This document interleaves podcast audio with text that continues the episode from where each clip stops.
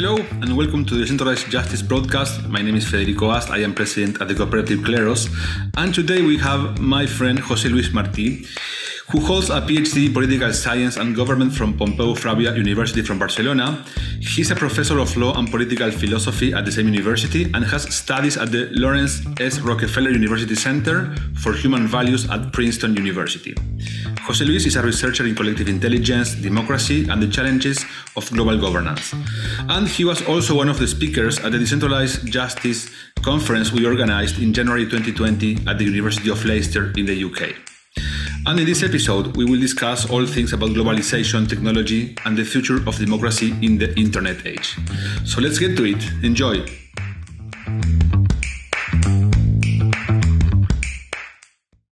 Hello and welcome to another episode of the Centralized Justice broadcast. Uh, we are today with uh, Jose Luis Martí, uh, who um, is a, a, friend of mine and uh, I, I, would say at this point a long-time friend of Kleros. Um, he was present at the first conference we made at Leicester's in January 2020.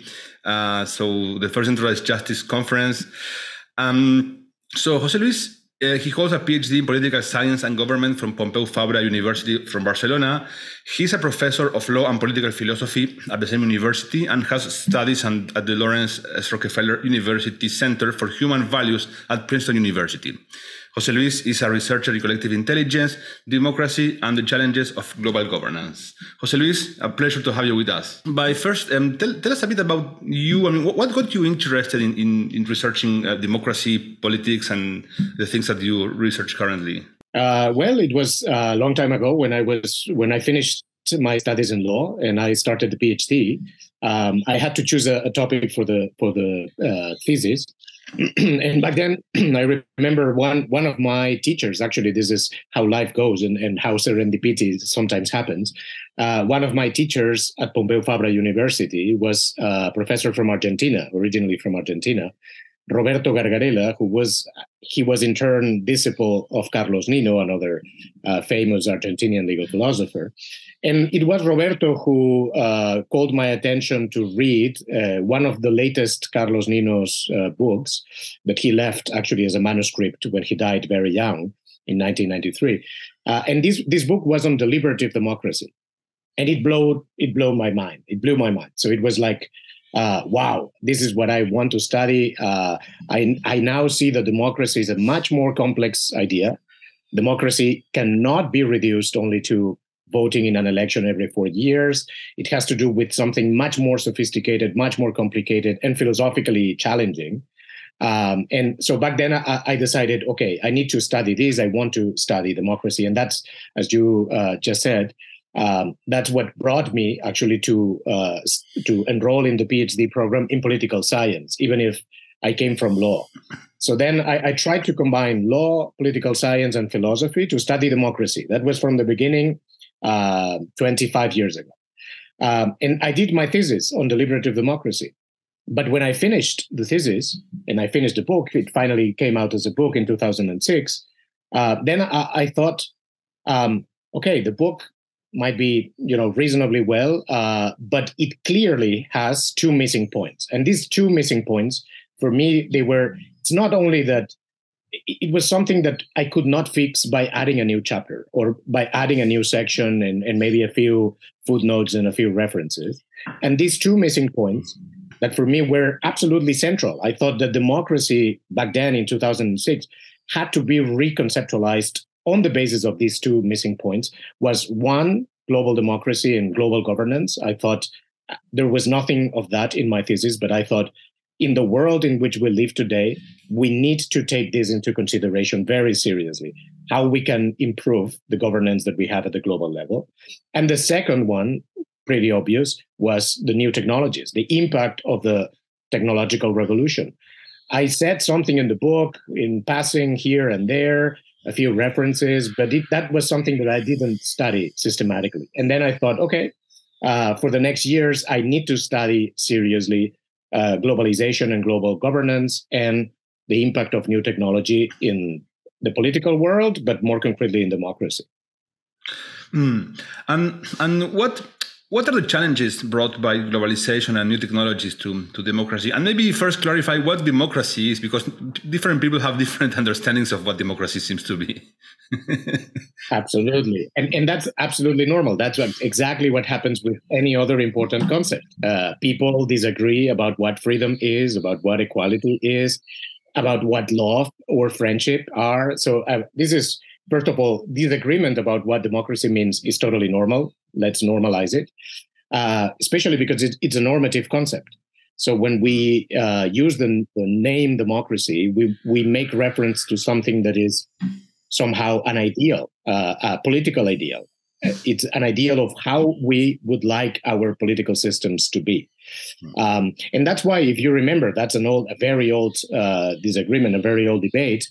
But in the 60s and 70s, uh, in Europe and in the world, there was this debate between liberal democracies on the one hand, so-called Western democracies, and then uh, the democracies that were called popular democracies, they were the ones, uh, you know, in the Soviet Union or in Eastern Europe, and and it was funny because both uh, parts of the world, uh, by extension, every every single country in the world was aligned with one of these two competing ideals of democracy. And of course, everyone was claiming that the real, genuine democracy hmm. was the one that they were having in mind, right?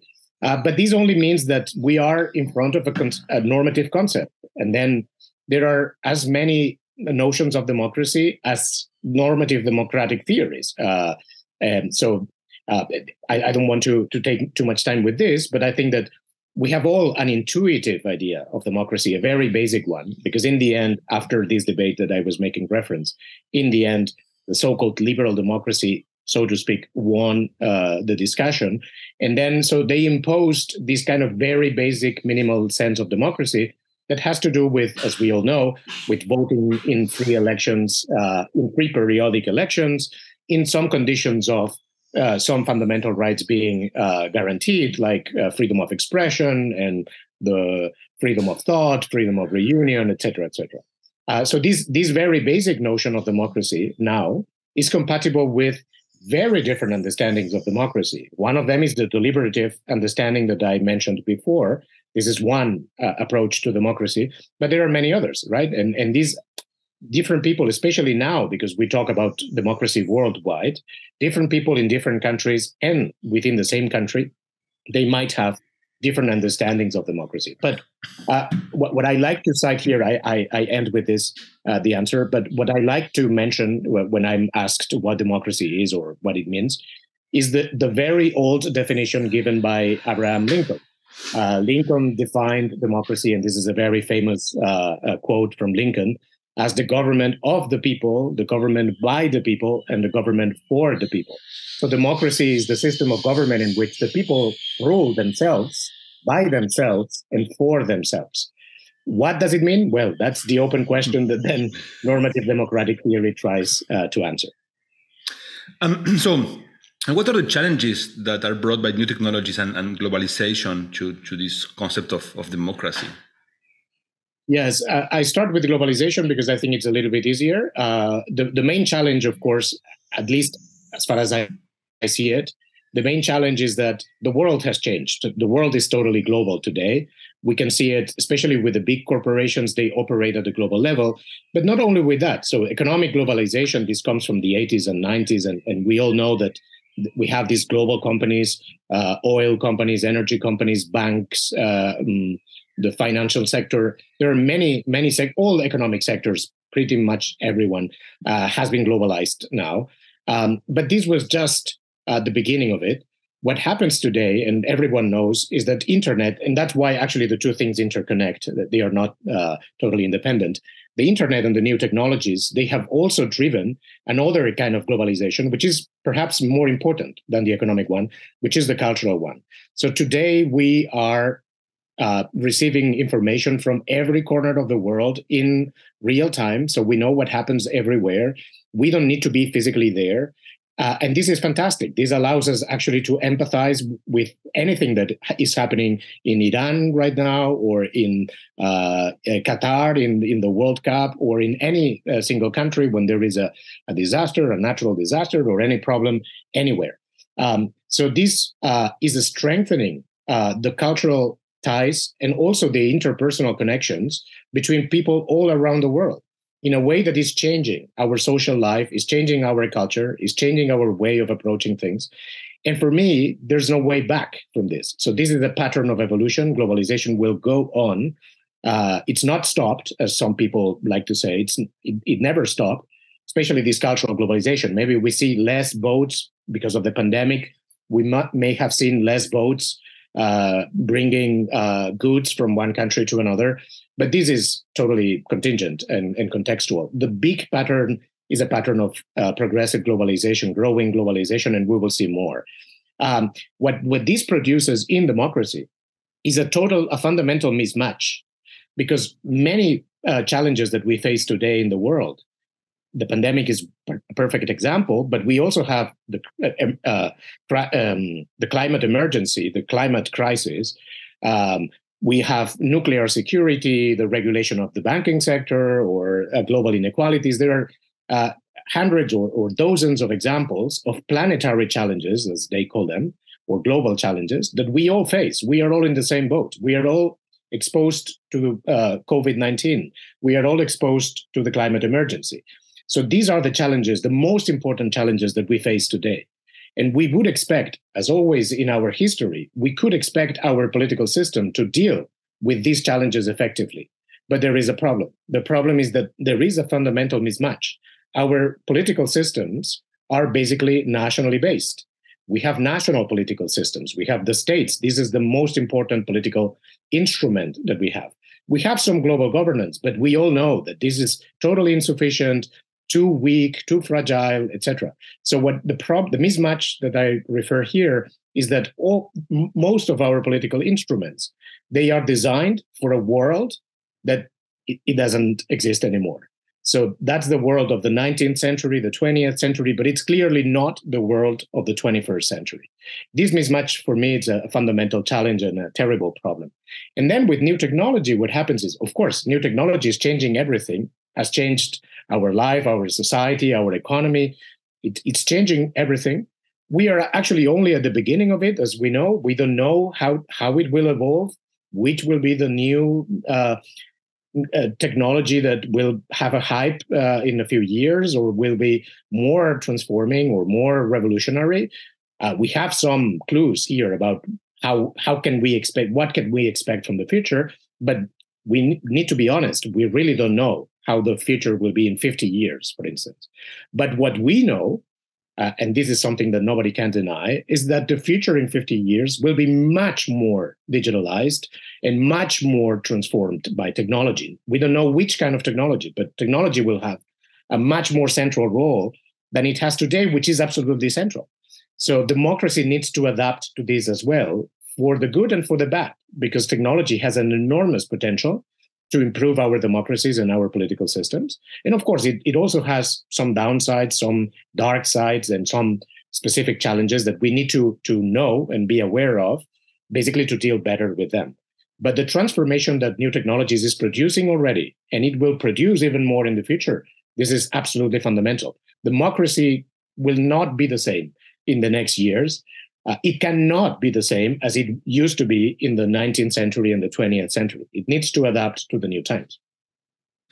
So what I see that uh, me that I work in the blockchain industry, and so we are. I mean, most of our, our interactions, I mean, tend to happen like uh, online on digital platforms more than you know my geographical. I mean, I don't know who the guy who lives next door is, but I do like business every day and collaborate uh, with people who are in, in the case of Kleros, at least in 20 different countries because the team is almost 30 people, you know, um, spread around the world.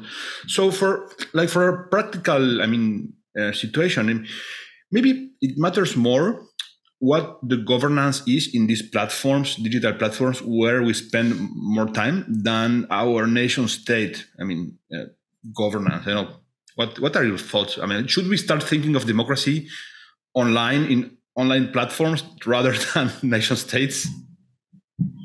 Um, yes, I, would, I would say a conditional yes. Um, yes, but with some conditions. Uh, So I, I, think we definitely need to rethink the ways in which all these big companies that own the big platforms, especially the social media, uh, we need to rethink how these companies are, uh, how the power in these companies is distributed, how the decisions are made, and in the end, how the governance of these institutions is run. So this this became a critical thing. Uh, I, I, agree with that, and and there is room for improvement. Uh, so we again, um, as I was saying regarding democracy, uh, we should not uh, be here constrained by the ways in which we have been thinking about the ownership of these companies, um, with the paradigm that basically evolved in the 18th, 19th century, and mostly 20th century. This is a uh, now to be to make it easy, uh, maybe oversimplistic, but this is the liberal paradigm in which there is a fundamental distinction between the public sphere and the private sphere. And then, of course, the government should not intervene in the private sphere. You you may have a different understanding of how big the public sphere, the government sphere must be, and and we have you know a divide between the left and the right and and all kinds of debates. But this is a debate about how big the public sphere must be.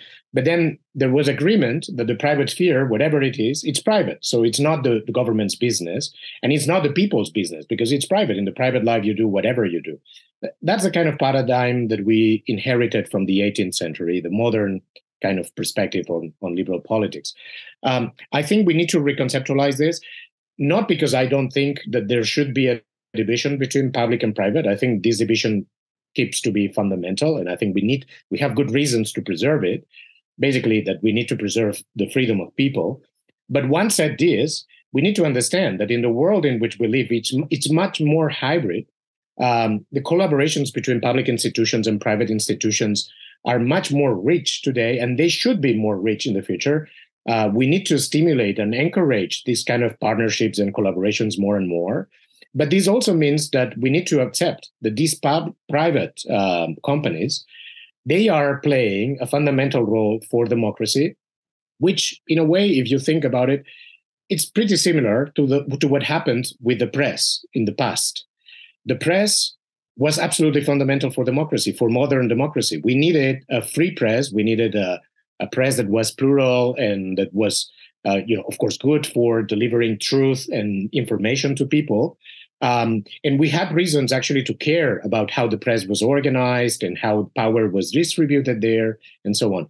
Now, um, what happens with this is in, in some points it's pretty similar. So we need to understand the importance of social media and these platforms of interaction and participation. And now um, preserving always individual liberties and freedom and, and all that, uh, we need to think more about how the government or, or maybe that, how the people directly might participate more in the governance of these institutions.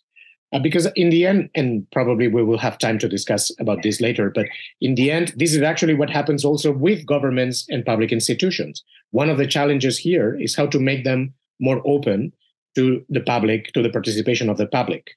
So the same, pretty much the same challenge, uh, we can find it regarding the private sector for these critical sectors like social media and the big technological companies. I think that we should see more uh, citizen participation and citizen engagement in the governance of these companies. Yes, but at the same time, and, and that was the condition I, I, wanted to to add to this.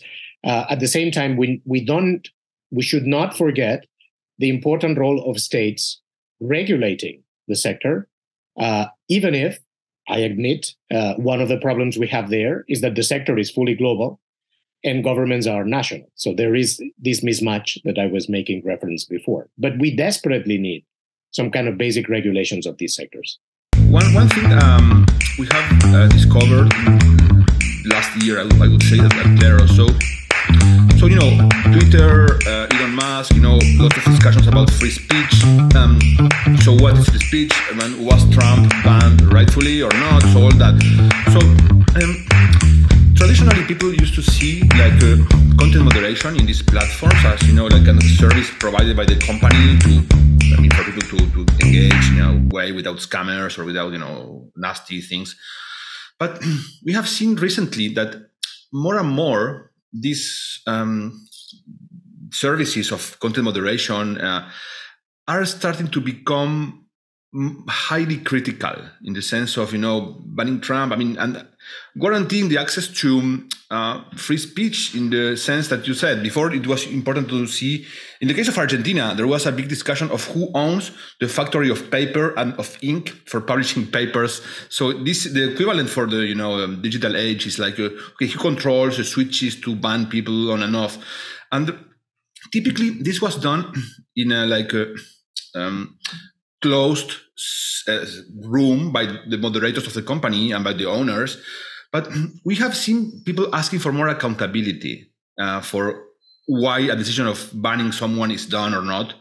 And people, I mean, so and something we have started developing recently is what if you use Kleros to do like a trial on, you know, if this comment made by this guy deserves or not, you know, to be deleted or, or the guy banned. So we kind of are seeing like people interested in, in how these decisions are made. And this is something that you didn't see before. Before you, it was okay, the company does that, maybe you're not happy. I mean, so this, I mean, you can you can see how the the um, like uh, uh, area of um, free speech and how to regulate free speech is like shifting from the nation states to I mean online platforms. I know react to this. Yes, no, I, am glad that you mentioned this because I think it's it's fundamental. Um, let, let me say first uh, that it's exactly the same that happens with democracy, in my opinion, in my view.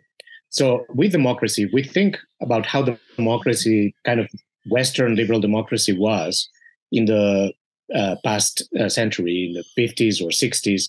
Um, so most most of democracies, I mean, so many countries were not democratic. Many countries are not democratic even today. But uh, those uh, countries that were democratic in the 1950s, um, the traditional picture of this was that citizens basically they participated in the government by casting a ballot in the elections. They chose some representatives, a party or a candidate, and after that, um, it was not their business anymore, right? So it was uh, the ball was on on the representatives and politicians' roof. They had to to play with that, and there was very little accountability uh, de facto, but there was very little claim for accountability as well. So the mm. people, what they wanted is, okay, I chose, I, I, chose you. Now it's your turn. You need to do that. And if I don't like the result, maybe I will switch my vote in the next election. But but don't bother me for four years. I, am of course exaggerating, and it's just a, a, a simplification. But this is not the case anymore because people, regarding the democratic systems, they are eager to see much more accountability. They want to to say to their representatives, "Look, I voted for you. Fine, okay, but you don't have a blank check here. You don't. You cannot do whatever you want. You need to." to Tell me what you're saying, what you're deciding, and why. Which which are the reasons that brought you to decide this? And you need to give me some explanation and some kind of uh, um, answer when I ask you why you did you did this. And and I think it's exactly the same that you described regarding the private sector. I think you are totally right that people now they want to hold uh, the owners of all these big companies accountable for what they decide, and I think they are right to do so. My impression, and you might disagree with that, but my impression is that this has to do let me be optimistic here. Then we will mention some other sources of pessimism. But let me be optimistic here.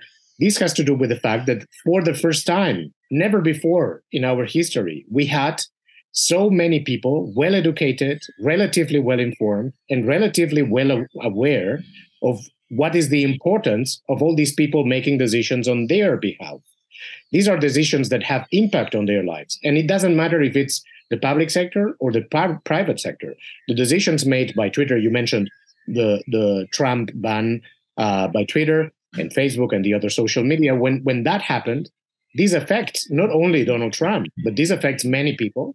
And they want an explanation, they want a justification of that, and they want to hold accountable the people who made that decision. Doesn't matter if it's a private company, because the important thing here is that that decision was very consequential for everyone. And so for me, it's a it's a good point. It's a healthy point that people now want to know more and they want to have more accountability on the decision makers that are making those decisions. So I think it's a good a good trend. Absolutely. Uh, um, and and yeah. also, in addition to that, in addition to that, I think that regarding freedom of expression, uh, I think we all know now. I, am a maximalist advocate of freedom of expression. So, in my view, uh, we need to have very little restrictions on freedom of expression. Some of them are necessary, but I even have doubts. Just to give you an idea, I even have have doubts about hate speech in general. So mm. uh, many people think that hate speech should be a limit. I'm I'm not sure. I'm not sure that Nazis, for instance, should be banned uh, of the possibility of publishing books or articles or whatever. I, am not sure. I think that we need to defend a maximalist freedom of expression. Uh, but once said this, we all know that debate is impossible unless you have some procedural rules and some basic uh, rules. Um, so what happens, and this is what, for me, that's what we can uh, extract, what we can draw from Elon Musk's uh, taking over of Twitter, is that he is invoking freedom of expression all the time to set down all the rules that uh, w- were associated to moderating the debates and and I- imposing some limits. But this is paradoxical because the thing is, when we know when Twitter is full of trolls again and full of people attacking others and insulting others and so on. The result of that is that people are less less free to share mm. their views and their beliefs. Uh, so this actually is damaging freedom of expression. If we want to protect ma- a maximalist notion of freedom of expression we do need some limits and some rules so, um, what about the pessimistic element of, of, of this crowd participation in, in politics? I mean, the traditional world of nation states and democracies, okay, people, okay, you vote every four years, uh, but you know, but you vote for people who are experts in this, and you vote for people who have developed an expertise in managing state businesses and, and all that.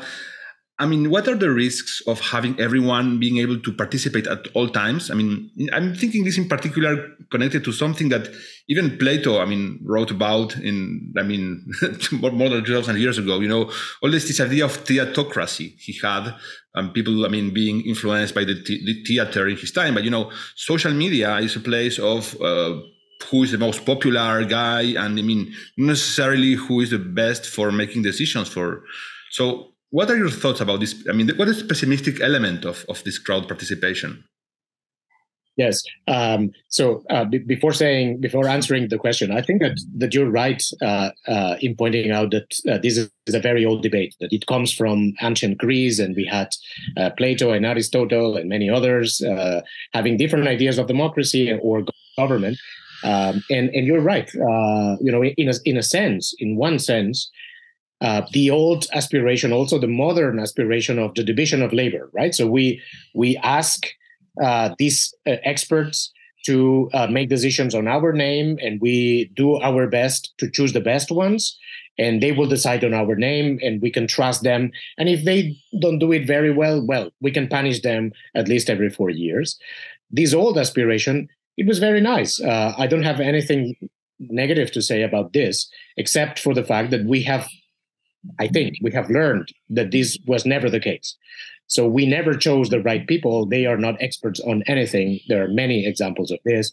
Uh, just one related to the technological sector. We all remember what happened when Mark Zuckerberg went uh, to the Senate hearing, and the senators of the U.S. they didn't understand. They they didn't even understand how Facebook worked. So they are clearly not the experts on the matter to make the right uh, questions to Mark Zuckerberg. Um, so we have a problem there. We never, we have proven across centuries that we were never able to identify and choose the right people to make decisions on our name. And I think that we all know now this more than ever. I think this is we, we, should never I resist the idea that many people have today of thinking that democracy 50 years ago was fantastic because we had President Kennedy in the White House, just, just to give a, global examples, the, the American ones are, are better known by everyone, right? But we had President Kennedy, and he was such a fantastic democratic leader, and so on.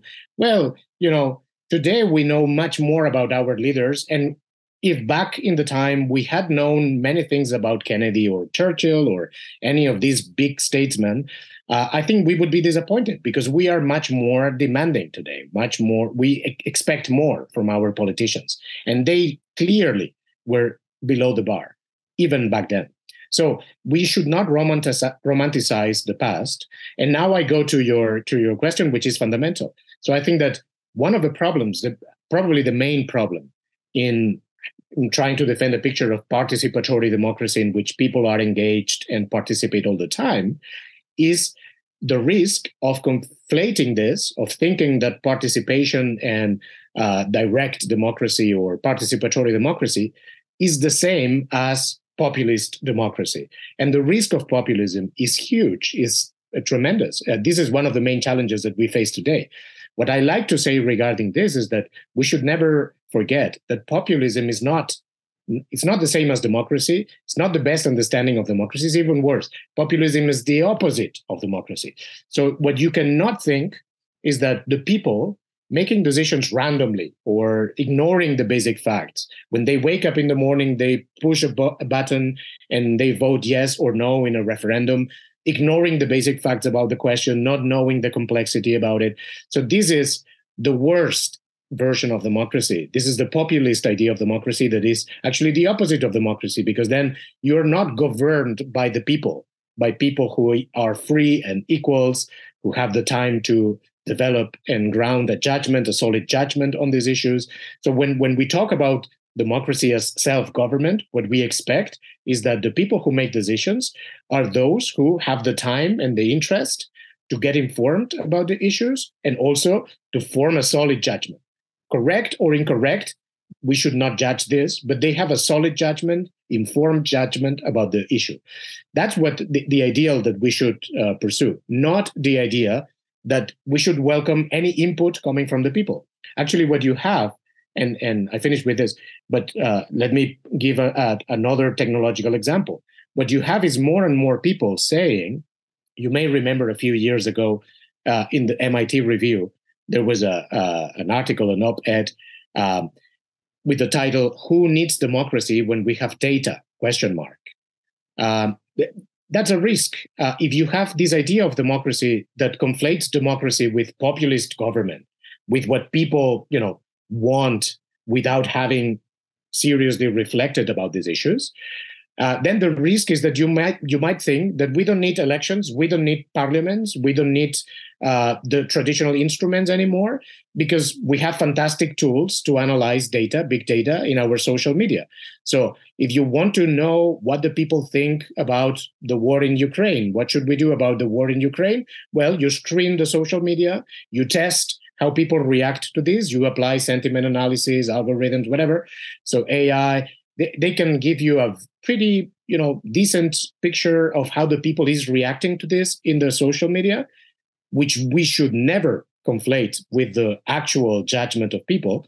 Uh, we should make a distinction here, but but this data can give you a very decent image of what people is saying, and on the basis of that, you might you might think some people might think that that's democracy. Uh, you can make a decision based on what people is saying on the social media.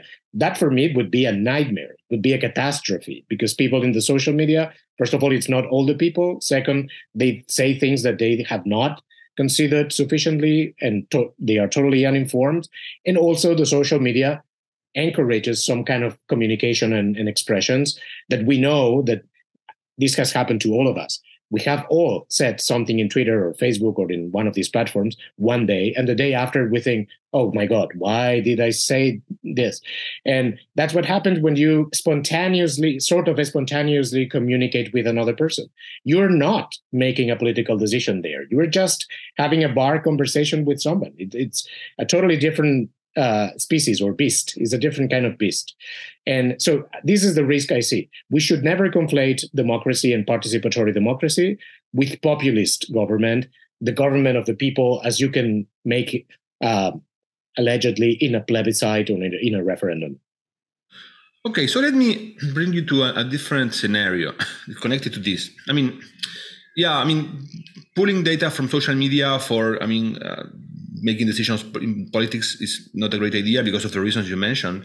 But there is this argument that is done by Noah Yuval Harari in the Homo Deus book, where he says, okay, like let's say that my computer holds lots of information about me, my, my email, my everything, you know, where I go and all of that. So what if I mean, they could use all of those data to predict what I would choose in the different aspects of, I mean, monetary policy, you know, uh, how to fight crime. So I don't have time, you know, for thinking of this and in, because I have to work and all that. But you know, but my my my data. I mean, okay, Federico, you would think this about this, so you we will just vote for you because we know your preference better than what you do. So, what, what do you think of that techno- yes. technocratic approach? yes, um, um, I resist it. So I think that's that's the evil in the debate that we should have today. I think. Uh, I mean, I'm, I'm joking, right? I'm kidding, but uh, but I think you know it, it's great that you put this into the on the table because I, think these are, are the debates that we should have today when we think about the future of democracy. We we should think of, along these lines, which in a way they are the the same old debates all the time, but now they are these old debates uh, apply to the new reality. And it's not only Harari, you know, that the work of Cesar Hidalgo uh, and, and many others who, who, are trying to develop AI systems uh, to help people to make uh, decisions when they need to go to vote. Um, so one of the things that I've, I've been studying in the last years is the contribution that AI might make in democratic systems. And for me, I think, you know, that's the worst example. So it's true that expert systems and AI systems, they can, you know, know very well about you and your preferences and your interests, and they can give you some service in recommending uh, what is the best political option for you in a referendum or in an election. It's true they they, they can work, and I don't deny this. Of course, this is a fact. I think that this is absolutely true. So what for me makes it uh, the worst example or, or something that we should resist because there are fantastic contributions that AI might have in democratic systems other than this. But for some reason, many people focus on this to begin with. This is was as it happened 20 years ago when you spoke about digital democracy. Everyone, everyone was saying, "Okay, we should vote in elections. We should vote through the internet." Well, that's the least important thing because I mean, in a way, it was if, if we did that, if we transform our elections into digital elections, we know that this brings some new risks of manipulation and so on. And and in a way, you know, it was okay the way in which we were doing this traditionally with casting a paper ballot and so on. It was not so dramatic. Um, but there were many other contributions that the internet and new technologies might make. The same happens today with AI 20 years later. Uh, AI might make a lot of contributions. The problem with recommender systems that the, the, ones that already exist today we are not doing we're not making science fiction here. So the the recommender systems that apply to politics is that it's true they can know pretty well about you and about the way you think about things today. Um, and the problem is when they recommend you something if you trust them if you don't trust them then you you are being a fool using them because you don't trust them.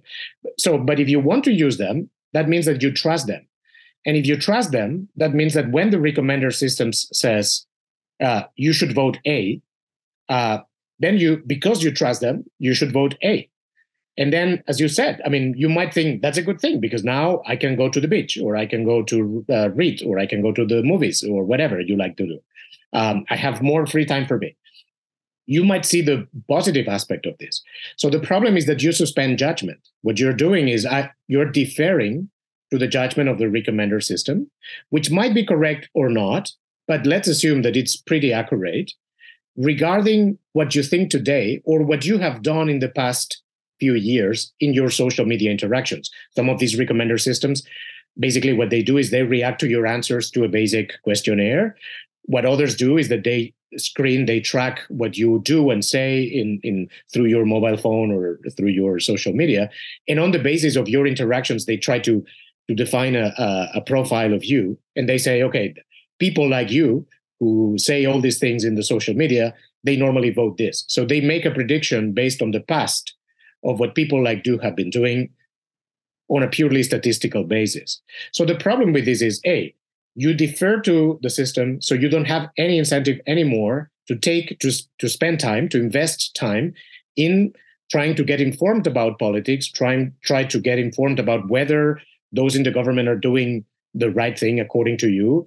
Uh, and in you, uh, I mean, if you generalize this and you bring this across time, what happens is that people become less and less good citizens, able to judge, to make basic judgments about when the government is doing the right thing or when the government is doing the, the, the wrong thing.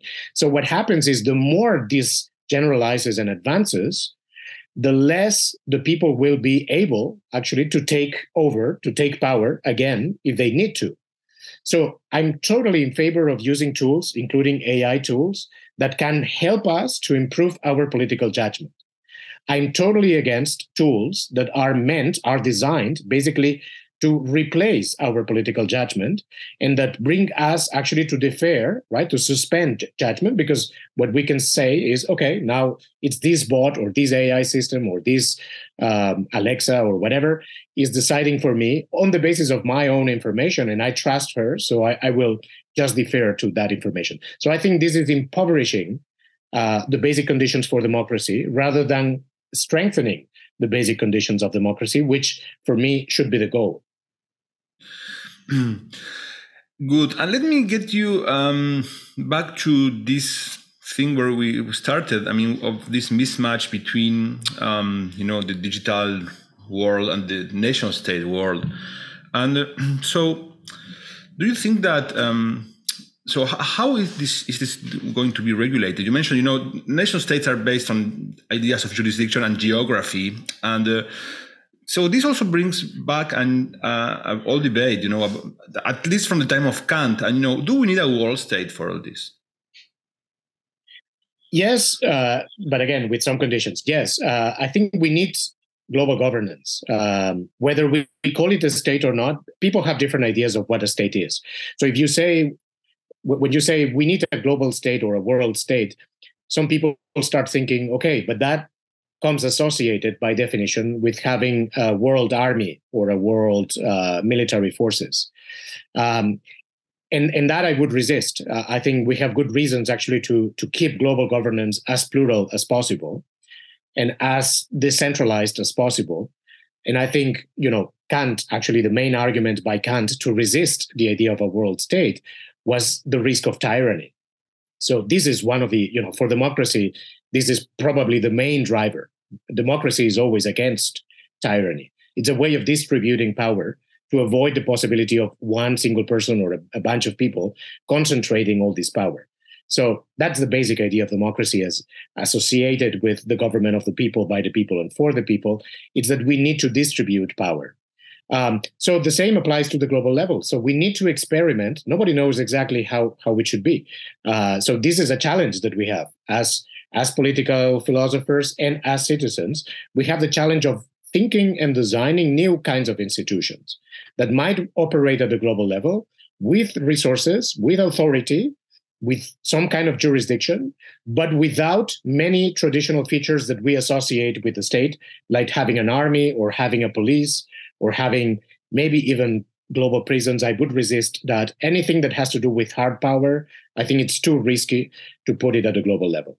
But at the same time, we need to experiment and innovate in finding ways of transferring, delegating some power to the global level uh, to make it possible for global institutions to make effective uh, decisions that deal effectively with the challenges that we have.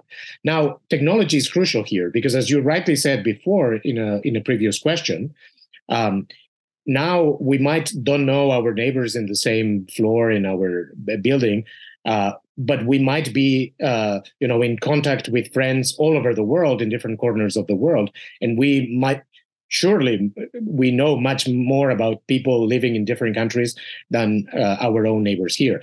But if you think about it historically with the big picture there's nothing uh, surprising here. It's not it's not really uh, mm, something really new. Uh, so when when originally we went from local democracy and local government at the level of cities. Uh, when we had city states in the ancient Greece or uh, even in the Middle Ages, we had just small political units. Um, and, and basically, our life was most of it was with the people living in our own city or town. And of course, then we had communal relationships with all these people living in our small town because we were less people and and that was our entire life happened in that town with that people. And of course we you had to know your neighbor. It was fundamental that you know that neighbor because your life happened with your neighbor in that street in that neighborhood. Um, when when we went from that to the world of states and also the world of big cities, everything changed. So it's not uh, now with new technology that these changed. These already changed in the 20th century. The fact that when you go think about the story of many people who have been born in a small town where they know everyone, but they go to live in the big city.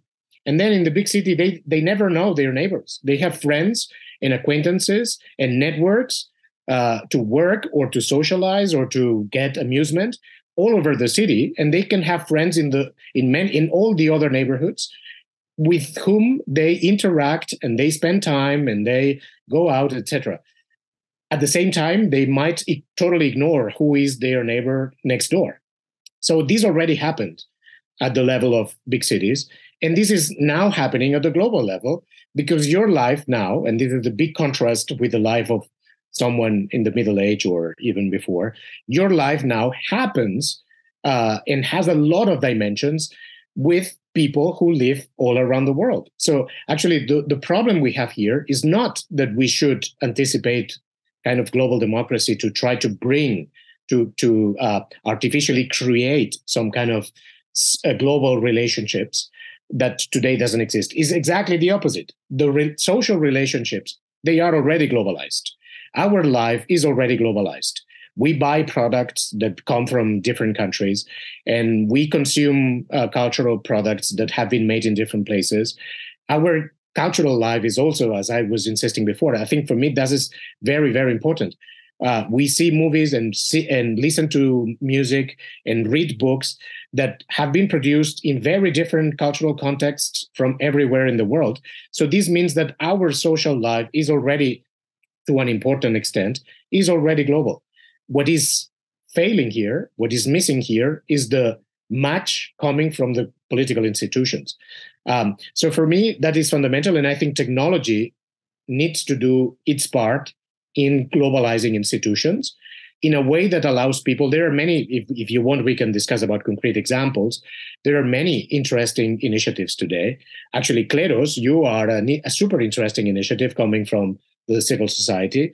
And, and I have to say, most interesting initiatives are coming from civil society. So political institutions, national or global, they are failing their duty to try to innovate and transform themselves into something new.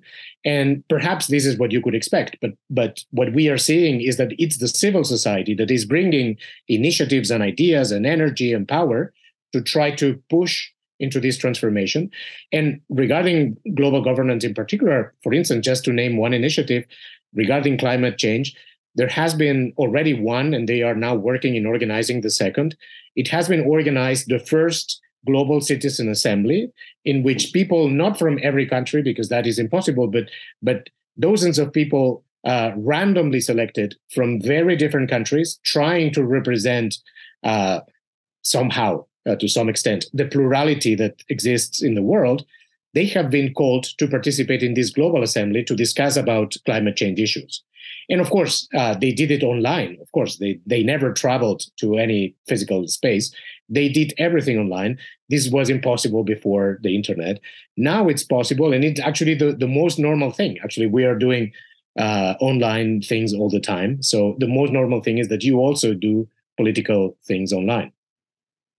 You know, one of the main things that are being discussed um, today, in, I mean, the world of, of blockchain is this idea of decentralized organizations. Is you know this platform like Facebook or Twitter or Uber, but without the ownership by a company, but they, more like cooperatives, right? So um, owned by users, where users have voice and they have possibility of voting what the policy of the company or the platform should be.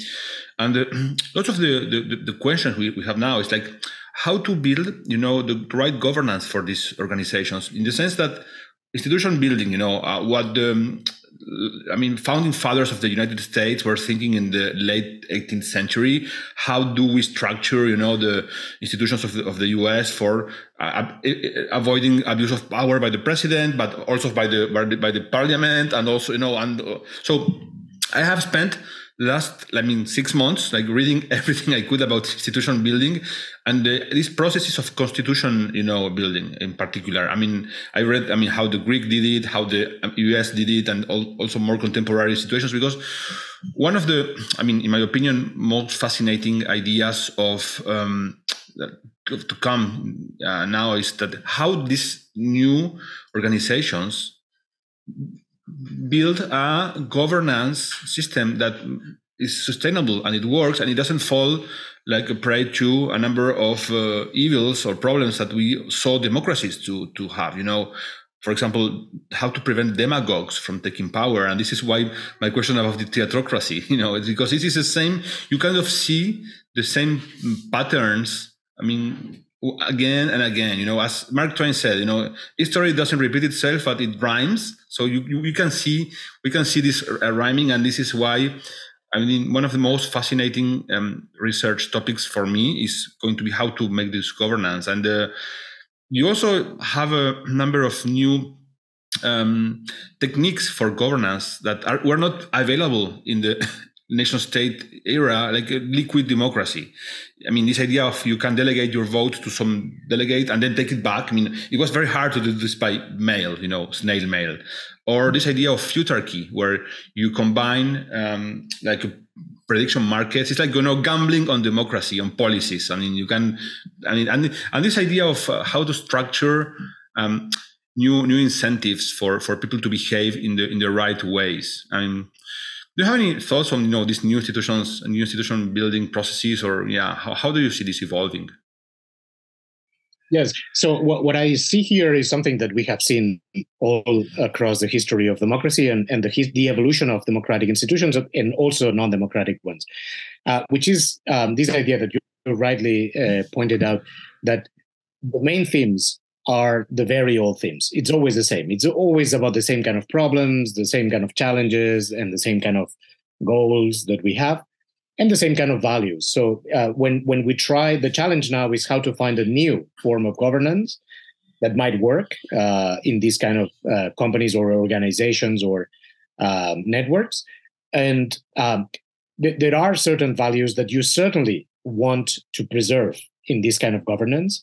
And if you think about it, I guess, these will be the same values that we always had. You want a system of governance that preserves freedom and preserves equality and avoids tyranny. Uh, it's always the same kind of themes that we have always had. At the same time, uh, yes, there are different challenges, and that's so you you named you mentioned the founding fathers in the U.S. I think it's a, a very good example to understand that what they did was, of course, inspired by a Greek and Roman democracy. Actually, they called Senate uh, to the Senate uh, after the Roman Senate, and and they wanted to to build up a republic after the Greek and Roman republics. So th- there is continuity in some concerns, in some challenges, and some values. And at the same time, there is discontinuity because, of course, the reality of the uh, United States of America had nothing to do with the reality of Rome and Greece. Um, so the same happens here. Now, um, what what I think is that what you need is to preserve. Um, and you know, it would be long now to discuss uh, in uh, in detail about liquid democracy and, and other ideas. But but I, the, the first thing I want to say is that I welcome all these initiatives because I think that we need to have debates about new ways of approaching these things. Uh, and and I celebrate that people now are trying to push for these kind of new ideas. Um, so for me, perhaps one of the just to mention a couple of ideas that I think are fundamental. One is we need to approach this challenge, this fundamental challenge of how to rethink governance in these new contexts. We need to approach it with a com- complex uh, approach. So we need to realize that we are here designing a complex system. It's not, you know, even even the modern idea of division of powers with the three traditional powers executive, legislative, and judicial. This was some level of complexity, but even this is too simplistic. We know. I mean, uh, there are much, there are many other powers than these three, and even these three, they are organized in a way that is much more complex than than you might think at the beginning when you try to explain Montesquieu. Uh, actually, if you read Montesquieu, he was already aware that these things were much more complex. So the first thing is complexity. So you need the challenge here is to design a system of governance that is necessarily you need it to be necessarily complex. And complexity here means the different people and different actors in the system must have different roles. Not everyone is doing the same. Not everyone needs to do the same. They have different roles, and you need to identify which these different roles are. Pretty much in the same way in which Montesquieu identified the three main roles of the state legislative, executive, and judicial. But of course, now adapted to the new reality and the new kind of organization. So, one, one way of approaching this is which are the main functions and roles that I need to be performed here? And then mm-hmm. once you have identified this, you can identify okay, who is best located or suited to perform these roles? Uh, and, and of course, you need the best, ideally, you need the best people uh, the most able people to legislate, you need them in the legislative, and those who are very capable for judging and adjudicating, you need them in the judicial, and so on and so forth. Um, so that's one thing complexity. We are talking here about complex systems all the time. This is a very difficult, it's a hard thing, uh, but we, we have learned many things uh, from our history. So we can apply what we have learned and then try to adapt it and innovate in this new context. And the second thing um, just to name two. The second thing uh, that is fundamental is we need to do that and at the same time preserve or defend the system from tyranny and domination. I think this is the great evil in any kind of system of governance. So, domination is a kind of key or basic concept. Um, maybe because I'm Republican and Republicans have been keen on identifying this as an evil. Uh, actually, for them, freedom is the opposite of domination or the other way around. Domination is the opposite of freedom. So if you want, one of the challenges here is you need to design a system that is complex enough, that it does its best to perform all the functions and concrete tasks that you want the system to perform. But at the same time, you need to avoid domination because that's the greatest evil in politics or in governance. And domination might have very different faces and very different manifestations. So you, you need to be aware of how domination might uh, uh, instantiate in these particular contexts and try to avoid that.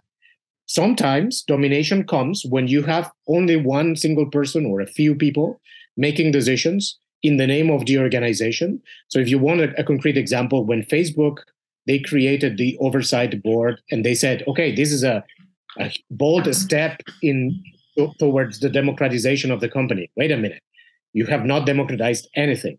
So it's basically Zuckerberg and the people on top who are making decisions. And then, yes, you have this marginal board taking some cases and making some kind of recommendations. They have no power. Uh, they have very limited uh, authority to discuss the issues that they want to discuss, etc., etc. So this is not enough if you want to avoid domination. Domination might take the traditional form of having some people uh, ruling uh, in an authoritarian way and imposing their view on others. This is something you need to avoid. But you also need to avoid the opposite or the other way of uh, instantiating domination, which is when you have a majority of people just voting and, and, imposing majority rule and saying, okay, this is what we decided, and the minority we don't care. I mean, they they lost, they have lost this decision, so we can do whatever we want on them. Of course, you cannot do that. You need some kind of limits, and in the traditional language, we would call them rights. You need some fundamental rights to protect minorities as well, uh, because if not, we know that the majority can be tyrannical. So just uh, in, in synthesis, so domination or, th- or, or tyranny, it might come. It might be the tyranny of majority, or it might be the tyranny of minority, and both things you want to avoid it. So this is, as I see it, as as far as I see it, this is the main challenge when you try to design uh, these new forms of government. You know, um, I have been reading a book called "How Democracies Die," uh, and studies how well I mean, different processes of constitution building and, and, and how this turned out to be, and then in the real world, because you, you build the constitution and then you put it to work, and then, you know, who knows what happens. But what they found, you know, people uh, have this idea of, you know, the US constitution being like a great, you know, engineering of incentives and, you know, institutions to make it work. And, and the thesis in this other, this book is, you know, it's totally the opposite. It's, you know, all of the founding fathers when they finished the constitution they were everyone was unhappy for different reasons and they all of them thought this, this will never work. But the, the hypothesis is that this i mean it worked for like 200 years not because it was good institutional design but it more because there was a political culture uh, in the United States of tolerance to uh, opponents, you know, um, and some idea of, uh, in the end, we're all Americans and we share, I mean, a vision for the future. We share some values. I mean, this is what make made it, I mean, work more than you know some great institutions, right? So it's kind of.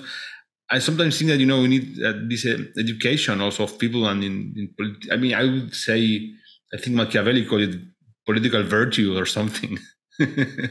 Absolutely, absolutely. I have all my sympathies with Machiavelli and, and the Republican tradition, as I already said. And I, I'm absolutely with you. I think that democracy cannot exist without citizens, without the right kind of citizens in the in the sense not not that they have the right opinions. I mean, people have, can have different opinions. Some of them right, some of them wrong.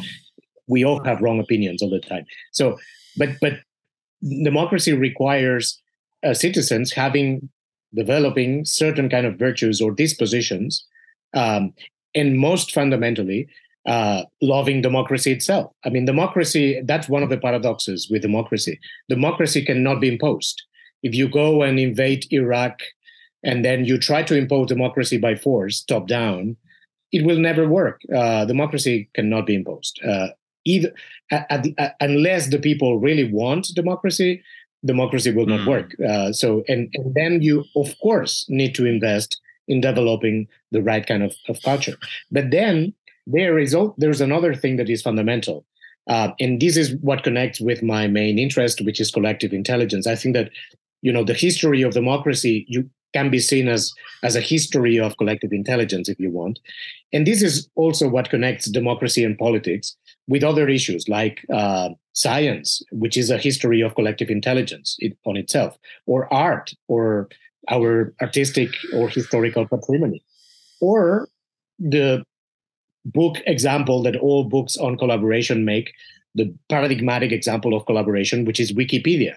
So mm-hmm. Wikipedia is interesting, is an interesting case because you have different roles of different people performing different roles. Not everyone does everything. And most contributors to Wikipedia, they don't make governing decisions on Wikipedia but they make contributions and they have the right incentives. Uh, this was, you know, for many people, that was shocking when it happens. So if you approach Wikipedia from classic liberal economy, economic theory, you might have predicted that Wikipedia is impossible because people are not paid for what they contribute and not they don't even receive any kind of recognition or any symbolic payment. So there is no payment. So why they should do it?